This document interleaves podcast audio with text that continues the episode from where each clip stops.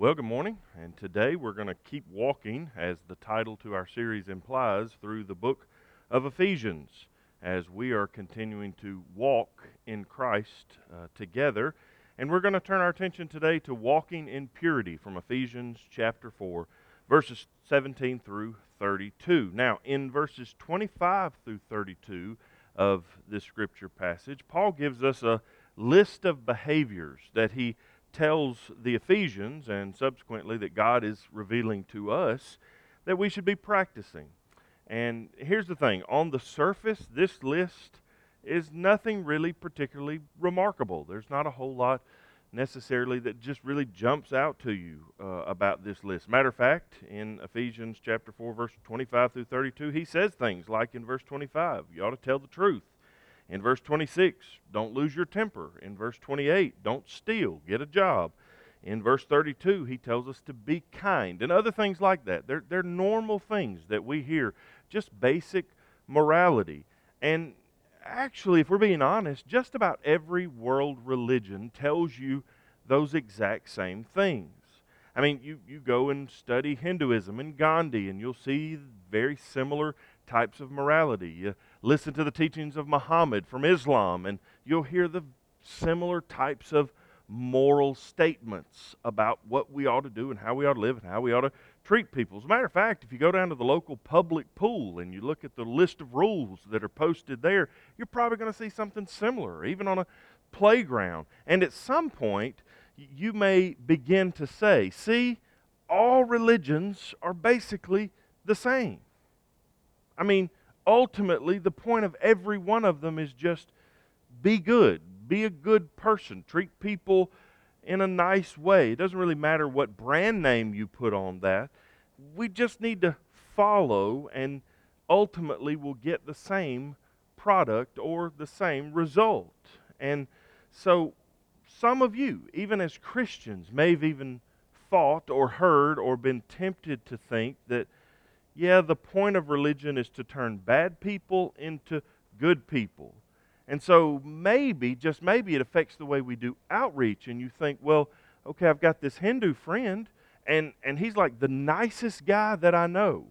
And, and he already does all of these things that we're trying to teach our kids to do and telling people in the church to do. Why do I need to share with him about Christianity when ultimately the goal is really to turn a bad person into a good person? He's really not that bad of a person. Or maybe you know a Muslim or someone else from another religion, and you think they really already practice these same things we're trying to encourage them to do. Maybe they're even an atheist, and they don't have any particular religious affiliation, and yet they're just nice, good people. I mean, if they're already good, what's the point of trying to share my beliefs with them when really the only thing we're striving for is to turn bad people into good people? Well, here's really the question. Is there anything distinctive about Christianity or our Christian moral teaching? Or is it just all the same like everyone else? When we're talking about walking in purity, I mean, really, isn't that what everybody is striving for? Well, I want to walk through this passage of Scripture with you today, and, and I want you to see some things that are very distinctive.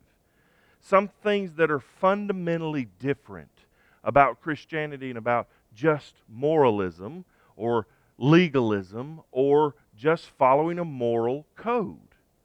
Now, to do that, we're going to start in verse seventeen, and Paul's going to give us eight verses here kind of at the beginning, uh, essentially a theology lesson, a summary of what we talked about back in chapters one and two. And, and what we're reminded of here is that everything Paul is talking about is based upon what we believe, and what we believe will affect how we behave. Our theology will affect our practice. And so you need to remember that as we're sort of walking through this together, because our belief in Christ changes everything. So think of your own personal testimony as we walk through this. Our personal testimony is just basically, what were you like before Christ? How did you come to faith in Christ?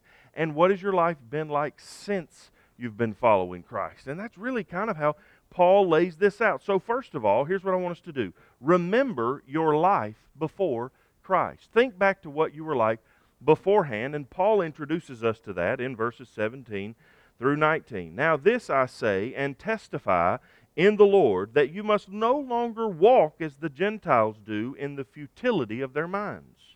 They are darkened in their understanding, alienated from the life of God because of the ignorance that is in them due to their hardness of heart. They've become callous and have given themselves up to sensuality, greedy to practice every kind of impurity. And that's important to remember when thinking about trying to reach a lost world, but it's also important to remember that that's where we came from. Our life before Christ was this life. And so what is he telling us?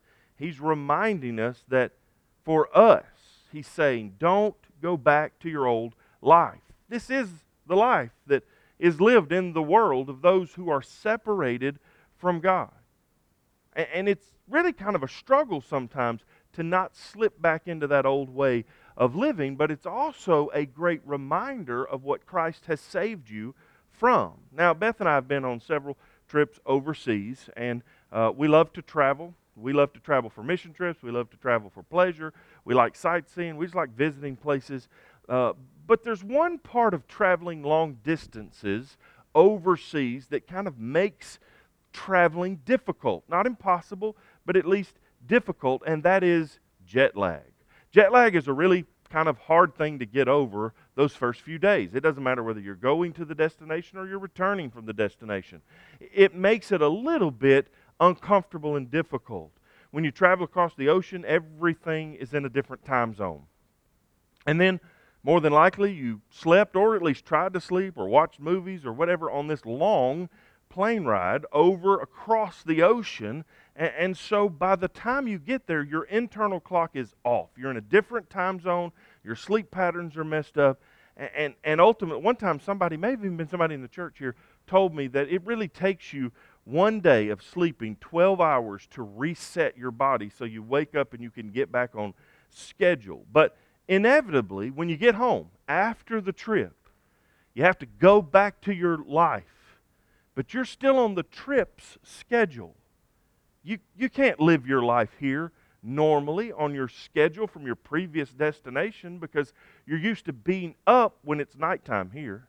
And unless your job requires that, ultimately being awake at night and asleep during the day probably won't work with your normal life here. And at some point, you have to just reset and put off that old schedule and now use the new schedule for your life here, or things are never going to work out. Well, that's part of the problem when we're thinking about our old life. This I say and testify in the Lord, that you must no longer walk as the Gentiles do in the futility of your minds. You need to be reset. And we'll get to how that happens here in just a moment. But that's ultimately what we were like before Christ, living a schedule that is not compatible with the life that Christ has saved us for. Now, here's the interesting thing, because everybody out in the world that is lost and destined for an eternity separated from God is living on the same schedule, and they think you ought to be on that same schedule as well. So Paul says they are darkened in their understanding, alienated from the life of God because of the ignorance that's in them, due to their hardness of heart. In other words, there's nothing wrong with you as a follower of Christ. What's wrong is with those who have been separated from Christ because of their sin and not redeemed because they haven't come face to face with Jesus Christ yet. And so they're different, and they expect you to be different as well. As well. They have become callous and have given themselves up to sensuality, greedy to practice of every kind of impurity. He doesn't go to an exhaustive list here, just gives us categories of this sinful, deceitful world. So don't be deceived by a sinful world. Just because they're saying, hey, you ought to be like us, Christ has delivered you from that. That's who you used to be.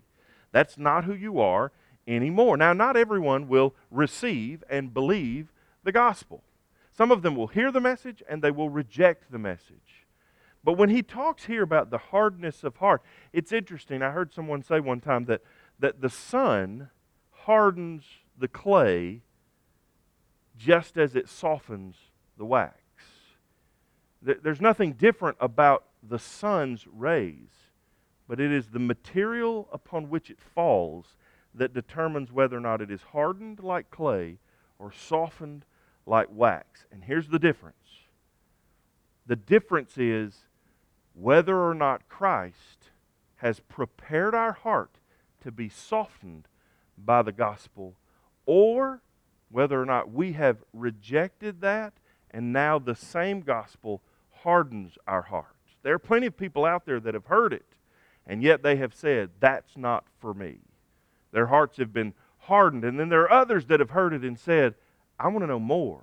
And the more they learn about Christ, the more their hearts begin to melt. But here's the thing. For those of you that have heard the gospel and believed, then you need to remember your salvation through Christ. Remember your life before Christ, but let's take a moment and reflect upon our salvation through Christ. He says in verse twenty, but that's not the way you learned Christ, assuming that you have heard about Him and were taught in Him, as the truth is in Jesus, to put off your old self, which belongs to your former manner of life and is corrupt through deceitful desires, and to be renewed in the spirit of your minds, and to put on the new self, created after the likeness of God in true righteousness and holiness.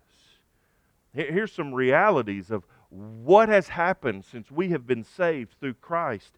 He saved you from corruption and from deceit. That's what he says.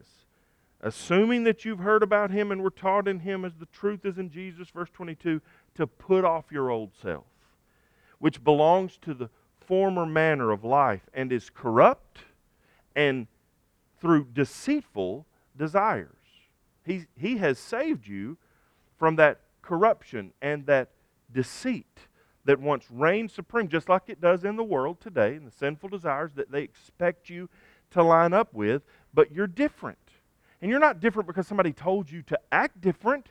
You're different because of what Jesus Christ is doing on the inside of you, because of your interaction with the gospel and the fact that, like wax, it is melting before Him. It really does matter why you do what you do. Not just that you do the right things, but why? Because you can do the right things and still be full of corruption and de- be deceived. Once upon a time, there was a king who ruled over everything in his particular land. And one day, a, a gardener, a farmer, who grew this enormous carrot, took it to the king and said, "My lord, this is the greatest carrot that I have ever grown in my garden, and I will never grow another one that'll be this fit for a king. Therefore, I want to present it to you as a token of my love and respect for you as my king." The king was touched. And he could actually tell and discern the heart of this man. And as the man turned to go, the king says, "Wait a second. You are clearly a good steward of the earth that belongs to you. And I want to give you a bigger plot of land so that you can have it freely as a gift to garden it all the same way you have managed what you have." I mean, the gardener was just amazed and shocked. And, of course, delighted to run home, tell his entire family, to rejoice in the new responsibility that the king had given to him for even greater stewardship of the land. But there was a nobleman who was standing by, who saw the whole thing happen. And he said, "There's absolutely no way that the king would withhold something so great from someone who brought him something better, if this is what he'd do for someone who just brought him a carrot." So the next day, the nobleman came before the king, and, and he was leading this beautiful, handsome, black stallion. He bowed low and said, "My lord, I breed horses, and this is the greatest horse that I've ever bred or will ever breed. So I wanted to present it to you as a token of my love and respect for you as my king," verbatim what the farmer had said. But the king could tell by listening to him that, no, you saw what happened with the farmer and with the carrot, and you're not bringing this horse to me. You're just bringing this horse for your benefit. So he thanked him. He took the horse, and he dismissed him. Well, it left the nobleman perplexed. Why is it different for me? Well, it's different for you because you didn't do this for the king. You did this for yourself, for your own benefit. Here's the reality. That's the way most religion is. That's the way it works. It is done entirely for self-interest. If, if you're in a religion that is a works-based salvation where you have to do more good than you do bad in order to inherit eternity of salvation and paradise, then you will strive to do good for your own self-interest. If your recognition and your raising up the positions of prowess and authority within that religion are dependent upon you doing more good works than doing bad, then ultimately you will do whatever it takes in order for you to receive that recognition, even if it means setting aside some bad things and doing some good things. Why do you do what you do? Why are you striving to accomplish the things that you're striving to accomplish? Do you give to God because you love God, or do you give to God so that God will reward you? This is the problem with religion. But that is corruption and deceit. And God has saved you from that. And He has saved you for righteousness and holiness. God is after true righteousness and holiness in your life, and to be renewed, verse twenty-three, in the spirit of your minds, and to put on the self, the new self, created after the likeness of God in true righteousness and holiness. People, this is what God is longing for. People who seek true righteousness and holiness. People who do righteousness for the same reasons that God does righteousness. See where it says there in verse twenty-four that you were created after the likeness of God? Our, our desires ought to be more and more like His. God does righteousness not because someone's making Him. Nobody can make God do righteousness or anything. Not because it's a means to an end. God's not doing righteousness because He's hoping to accomplish something. God does righteousness because it is His nature. Because He loves righteousness and holiness. It's a part of His character. And that really is what we are to become like. That righteousness and holiness and purity and morality are a part of our nature because of our love, first and foremost, for the God who has made us in His image. Is that you? Have you noticed a difference in your life since you came to faith in Christ? Because if you have, then here's the last thing. Remember your purpose in Christ.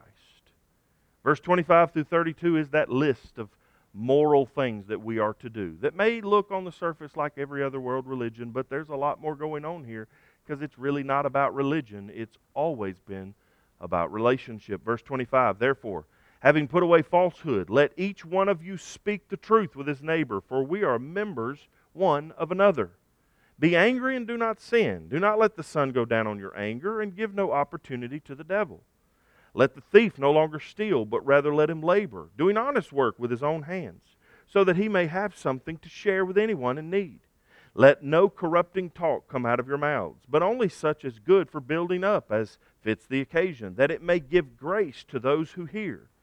And do not grieve the Holy Spirit of God, by whom you were sealed for the day of redemption. Let all bitterness and wrath and anger and clamor and slander be put away from you, along with all malice. Be kind to one another, tenderhearted, forgiving one another, as God in Christ forgave you. Now, throughout this passage of Scripture, just like throughout the entire book of Ephesians, clearly Paul is continuing his Trinitarian theme through Ephesians. We see Jesus Christ the Son at work, the Holy Spirit at work, and God the Father at work constantly throughout all of this. Interchangeably, they are all working together. And so it should not surprise us that even as we think about morality, especially as it, as it pertains to unity within the church, do not forget that Ephesians chapter four begins with a call to unity in Christ's church. Here's a reminder. You belong to the body of Christ. Notice every one of these commands here in verses twenty-five through twenty-nine have to do with how it affects other people. See, you don't do these things because of what it does for you. You do these things because of God's glory and how it affects other people. So, put away falsehood. Let each one of you speak the truth with his neighbor. Here we go. For we are members one of another. Your speech affects other believers, your neighbors, even the lost. Verse twenty-six, be angry, do not sin. He actually doesn't say don't be angry. He's just simply saying when you're angry, and even Jesus was angry, but when you're angry, don't sin. Don't let the sun go down on your anger, and give no opportunity to the devil. Then he says, let the thief no longer steal, but rather let him labor, doing honest work with his own hands. But notice this, so that he may have something to share with anyone in need. Not about you, about how it affects others. Let no corrupting talk come out of your mouths, but only such as good for building up. Who? Others, not you. As it fits the occasion, that he may give, that it may give grace to those who hear. This is the call that he is calling us to. You belong to the body of Christ, and your morality, your actions, the way you walk and talk and think, and even your motivations really shouldn't be about how it builds you up. It ought to be about how it brings glory to God and how it builds up the church so that we might be unified in reaching the lost together. But also when you don't, then you're reminded of the fact that actually that grieves the Holy Spirit, which is important because you are sealed by the Holy Spirit. Verse thirty, and do not grieve the Holy Spirit of God, by whom you were sealed for the day of redemption. Now, how would we grieve the Holy Spirit of God? By doing the opposite of what he just told us to do. By putting ourselves first instead of putting others first. Let your intent be to build up, not to tear down. Too many times we spend our lives tearing other people down. He just told us in, in the first sixteen verses of chapter four how important it is to cultivate unity within the church. Well, it grieves the Holy Spirit of God when your desire is to cause division, when you're more interested in your own self-interests and self and the self-awareness that you have doesn't even show you that you're absorbed with yourself and that you're selfish and that your motivation is about you. And even the things you do for God are about how you can be recognized for it and receive a reward. And all of those things, that grieves the Spirit of God. God's Spirit wants and desires and is, is convicting us and leading us and guiding us to be more and more like God, who does these things, these things that are good, that are moral, and that everybody in the world agrees are the things we ought to do.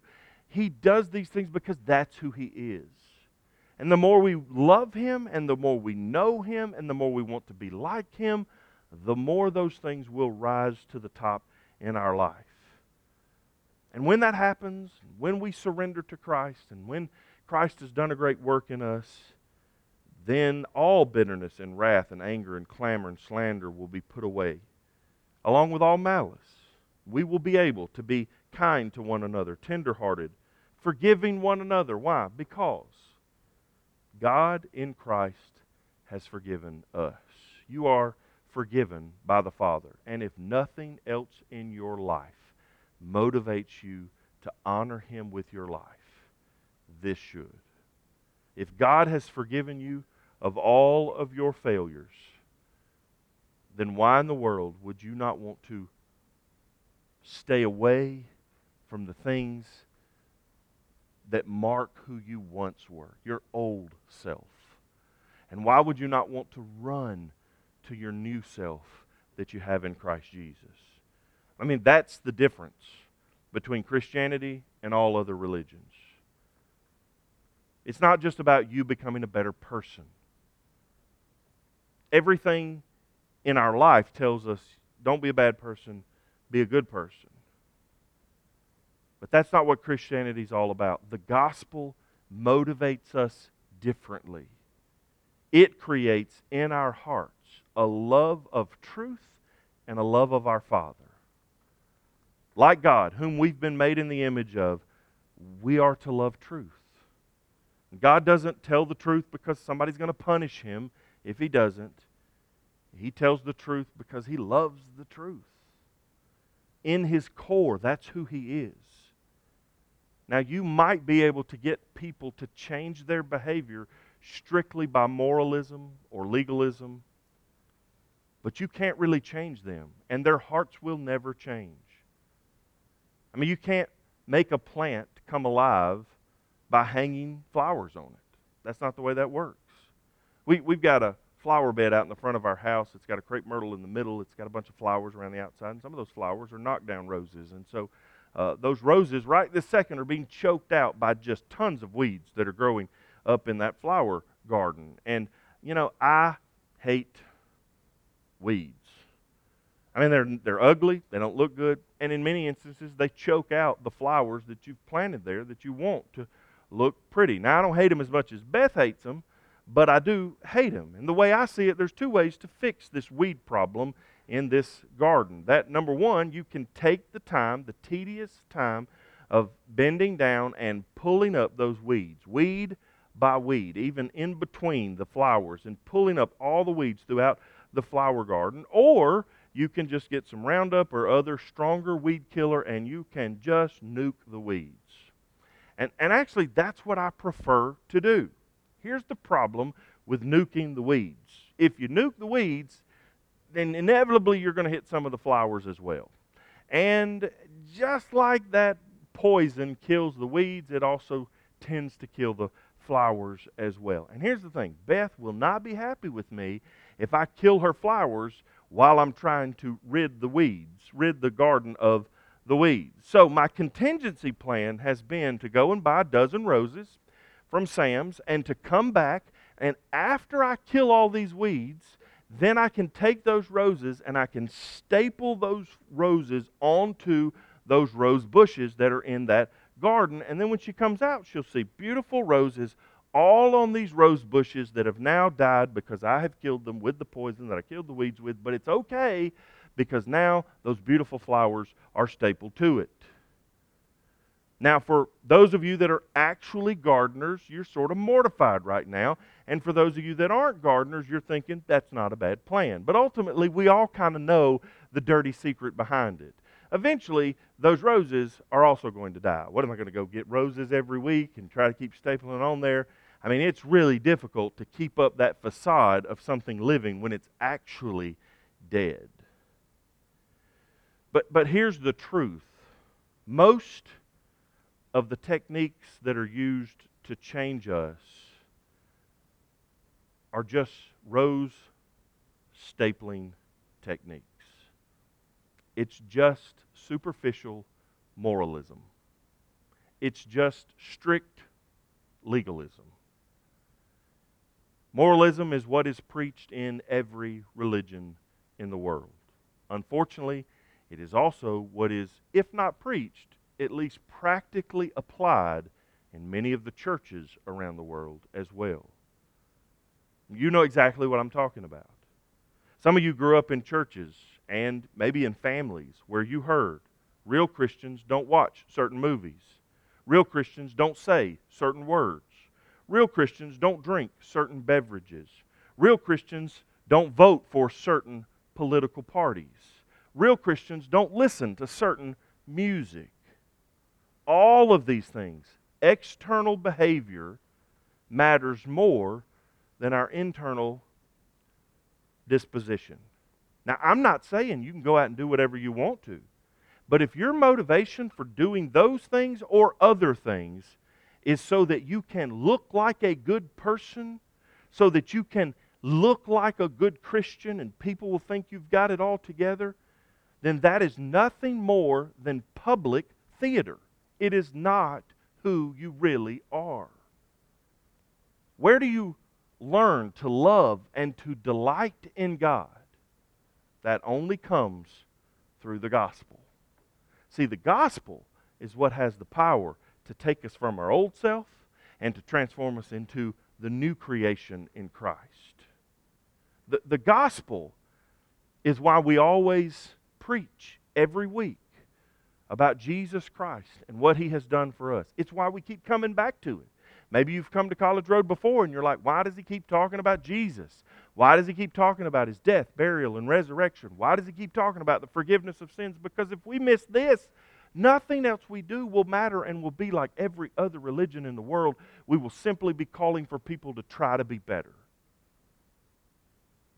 But many of us grew up in churches where we were taught that the gospel was simply the entry into Christianity, and then after that, good luck, just try to be good. Don't do bad things.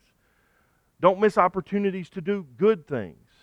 You pray a prayer, you begin your relationship with God, and then good luck. But that's not what the gospel is. The gospel, as we've mentioned before, is not the diving board into the Christian life. It is the pool.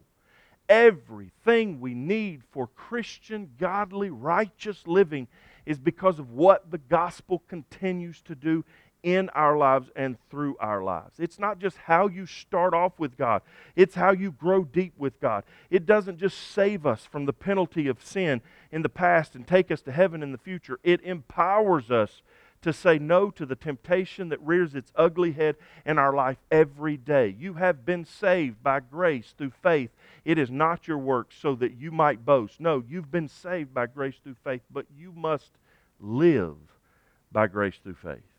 And your works are not about you to boast. It's not about your reward. It's not about self-interest. Your reward is bringing glory and honor to God because you love Him and you're motivated by your love for Him and you want to build up His church. And your desire is not about yourself, but it's about laying your life on the line for the glory of God, for the building up of the church, and so that the lost might hear that Jesus saves. Do you remember what you were like before you met Jesus? Do you remember what happened when you believed and you surrendered your life to Christ? What's your life been like since that moment? Did your life change at all? I mean, if ultimately your life is nothing but a bunch of stapled flowers to a dead tree, then more than likely today you need Jesus. Do you want to do it? Do you want your life to change? Then today is a day where you need to surrender to Him.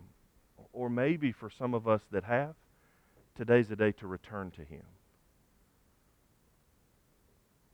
I want to pray for us here in just a second, but here's what I want you to think about. Is my life just a series of rules that I'm trying to obey, that I find over and over again that I'm not good enough to fi- to obey? Or is my life about a God who has changed me, who has filled me with His love for righteousness and holiness, who gives me a desire to want to follow Him and to long for Him and to seek after Him and to and to do the things that He's called me to do, to find purpose? Is the purity in my life a work of God's grace or just me striving to be good? Because if it's you striving to be good, you're going to fail. I'm going to fail. We're going to fail. This whole thing together, even the church, is going to fall apart. But if we're unified around one God, one Father, one gospel, one Savior, one, one Spirit, in one body, then there's nothing God can accomplish. So for you, today, have you surrendered your life to Christ? If not, why not today? If you have, then run back to Him. Let's pray together. Father, thank You for each person that is watching. Thank You for the opportunity to be reminded from Your Word of what we used to be before we came to faith in Christ, of that moment when we believed and how it transformed our life and what our life looks like since then. And even though sometimes we can find things to be embarrassed about or to feel guilty about, God, we are reminded that we're not what we are because of our goodness. We are what we are because of Your grace. And today we lean into that grace and we say through faith, God, we can't do it without You. If there are those that are here or watching today, I pray that You would draw them to You, that they would respond to the gospel, that they would surrender their lives, and that today would be a day of transformation as You help us to walk in purity as Your people, for Your glory, to build Your church and to reach the lost. In Jesus' name we pray. Amen.